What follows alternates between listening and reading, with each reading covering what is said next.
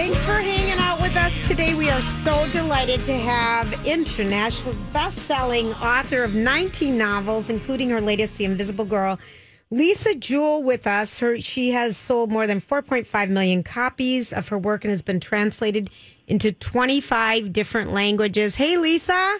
Hello, hello. Good afternoon. Good afternoon and good evening to you in London. Um, okay, so I have to ask you. So your books, I think this is probably the fourth or fifth book of yours that we've we've talked to you about, and this one was so good. But before we get to it, I want to know what is the funniest language you think you're translated into? Oh, funniest? Do you mean like most unexpected?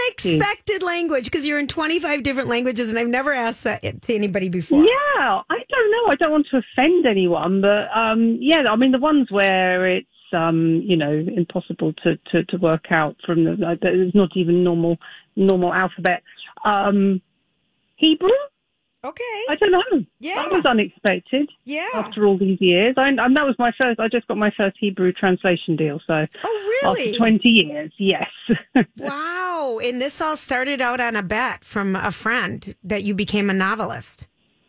Yes, absolutely. No, I was not. I, I was not one of those um, young people who'd spent their whole life thinking that they wanted to write write a book. Um, I was one of those young people who was just flailing around without a clue where my life was going. Um, and I, I mean, I kind of thought I might write a book when I was 50, but certainly not when I was 26, which is how old I was when I started writing my first book, which was, as you say, as a result of a, a bet with a friend who basically just wanted to shut me up. I love it though, but how great that you got that figured out so early. Um, this book, The Invisible Girl, is such a page turner. I know it just is dropping today. I I loved it. Lori's not here with us today, but she read it and love, love, loved it too. So why don't you let our listeners know the setup?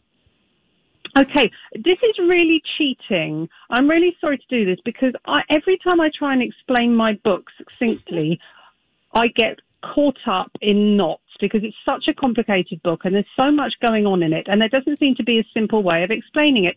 And then I was sent a press cutting today of a review of my book. Okay. Um, and it's four lines long and it's perfect. Is it really cheating if I just read out what somebody no, else said I about think that's book? perfect. It's it it just sums it up beautifully. I'm going to try and memorize it so I can always use it. uh, right. So this is Invisible Girl in somebody else's words. Owen Pick is the kind of guy the neighbours talk about. Mid thirties, kind of strange, seems to spend a lot of time lurking around alone. The family across the street thinks he's behind a recent rash of sexual gropings and assaults in the area. When a young girl goes missing, all eyes are on him, even though the family across the street seems to have plenty of secrets of their own. There you go. Oh, So that's what Invisible Girl is, is about in, a- in a, a very well written nutshell. yeah, and and Lisa, this one, I mean, it's I I'm loving how um you explored because the main characters are Kate, Owen, and is it Safri? Sapphire. Sapphire, of course, I couldn't pronounce it right. Yeah. but you, it's told from their perspectives, and the time goes forward and backwards, and you just don't really know what's going. There's dark themes in this. Um, people should know Yes. about, um, and you write about that at the beginning if it's going to trigger people. Um, but it's it's such a page turner. Um, I was so glad. I I never can read a book like in 24 hours or 36 or something like that. I was able to. This one I couldn't put down. It's so. It's just Oh, so. It's That so. is that. That's what. That's my goal. I don't have any grand, lofty literary ambitions. Uh, all I want is for people to tell me that they read my book quicker than they read other people's books. Well, mission That's what I want. accomplished. and you and you kind of said at the end of the book, it, you know, in in Sapphire, it's you know, she something happened to her when she was ten, and so she goes to see this therapist. And the therapist happens to be across the street living with Kate, his wife, and her two kids from Owen, kind of the creepy guy.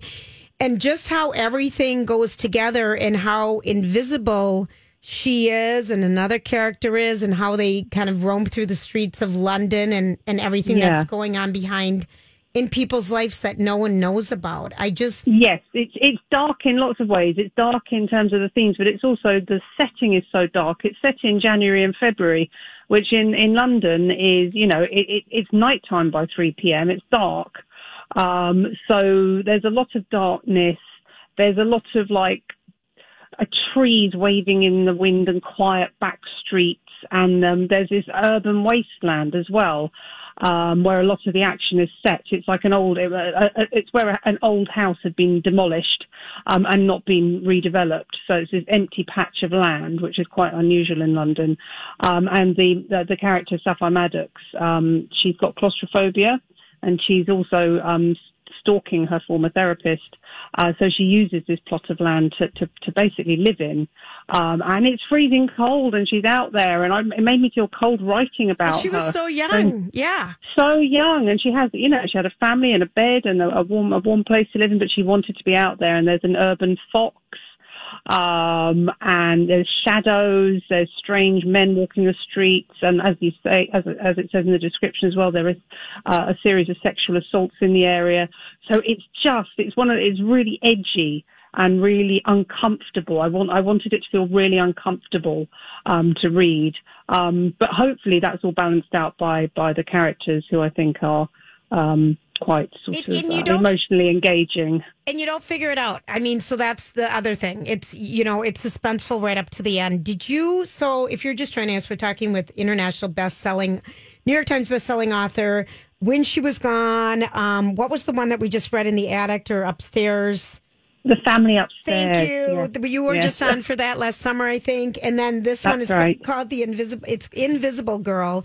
Um, do you, when you're writing them, because I read at the end of your book, you kind of just said, "I don't let anyone talk to me, touch my stuff until I'm done with it." I don't even I don't even do research really, so I apologize. And then people take it and do their magic. All your publishing people.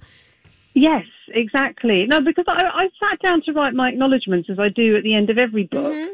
And I thought, how come I never thank people for stuff that they've helped me with while I was writing the book? And I realised that's because nobody does anything to help me while I'm writing the book. I'm not one of those writers who goes and goes off and finds interesting people to interview or goes off on, on you know, tr- voyages uh, to, to research foreign lands and, and meets all sorts of helpful people along the way. I just, everything that's on the page came out of my head. But does um, that scare my- people around you? uh, yeah, I think people. I think people are sometimes very surprised to meet me because it doesn't quite match up with the sort of person they imagine would be able to um, create the sort of um, darkness that, that I, I seem to be uh, capable of creating. Uh, yeah, so I do just sit at a laptop. It's just somebody asked me to send them a picture of my desk the other day. It's an artist who's doing a series of sketches of writers' desks. And I was quite embarrassed to send it because it's literally my kitchen table, a mug of tea and a laptop. I don't have any paperwork. I don't have any notes. I don't have any clutter or anything surrounding me because the the only place where the story lives is inside my head. So um, yeah, That's pretty. That's pretty amazing because we've talked to a lot of different authors um, and all the different processes, and that you literally just kind of go straight from your head and don't talk to other people. I mean, that's kind of unusual. Um, yes. I, I do know of other writers who write that way, and I always feel such a kinship because we I often sit on panels at events and listen to other writers talk about their process, and I do feel a special kinship with the ones who've, who've never who've never owned a whiteboard, Yeah. who don't carry a notebook around, who just sort of get on with it, and it, and it is I think a lot of it comes down to trusting your own instincts, mm-hmm. which definitely you know like like you say I'm writing my 19th novel at the moment. I've been good. writing since, you know, I've been, I've been published for 20 years. I now know that I can trust my instincts, um, which is massive, massively helpful because, yeah, it means I don't spend the whole time panicking and think I'm doing it all wrong. Oh, Lisa, Yeah. you're so. This book is just so so good, and I love that it's in trade paperback. Um, Oh, yes. because it's you know it's just it's so nice to have this so my um the person sitting in for um lori today her name is brittany and she had a question and she thought have you ever wanted to write a sequel to any of your books that you've written I have never ever wanted to write a sequel to any of my books. I did, in fact, write a sequel to my first book. So my first book was called Ralph's Party, Party, and it was okay. a ro- romantic comedy. Um, and I, I foolishly suggested writing a, a, a sequel to my publishers ten years later, thinking that they would like it, and they did like it. And then I had to write it, and I didn't enjoy writing it. Um, so that was a sort of a, a, bad move on my part. But but having said that, Family Upstairs, which is the book I spoke to you about last year. yes I very much um, I've now told enough a, a critical mass of people that I'm going to write a sequel to it to mean that I probably do now have to write a sequel to it. So yes, I, I will be writing a sequel to The Family Upstairs, and I'll be starting that next year. So um, yeah, but I actually want to rather rather than doing it for the readers, I'm doing it for myself. Oh, which is, cool. uh, That's yeah, cool because those characters, I'm thinking of her in the family upstairs. She could use a continuation. Oh, there's lots of Yeah. things going on in that Uh-huh. book that, that could be brought back up and given some oxygen and brought back to life in a whole new, Yeah. yeah, given a whole new lease of life. So What a- yeah, there's a, plenty more gas left in it. Yeah, what a gift you have, Lisa. Okay, so we have to ask you, um, what's the last great book that you read? Oh, what was the lo- oh? I tell you, a really great book that I read, and I cannot remember the name of the book. Yes, it's called The Push, and it was by a, a writer called Audra. I cannot remember her surname. We can figure it out, begins though. with an A. The Push. Yes, um, and it's a slightly we need to talk about Kevin-y kind of thing about a woman who gives birth to um, a, a little girl, and the little girl turns out to be quite a handful, and that's putting it mildly. Um, yeah, and it's really dark and it's really, really gripping. Um, and I wish I could remember her name. Oh. That's okay. Well, we Audra, can- Audra something beginning with an A. We'll figure it out, but the push. Okay. The well, Push, this yeah. this book, people buy it. You're going to love it. It's a great weekend read. Invisible Girl by Lisa Lisa Jewell. Lisa, thank you so much. You oh, just oh no, it's a pleasure. So lovely, lovely talking to you. Oh, Thank you so much for having me. Oh, it was our pleasure, and thank you, thank you, thank you. Keep writing. You're so good. Thanks I'll, a I'll lot. talk to you next year. Yes, you will. Yes, you will. Okay. Okay, thanks a lot. And in the meantime, care.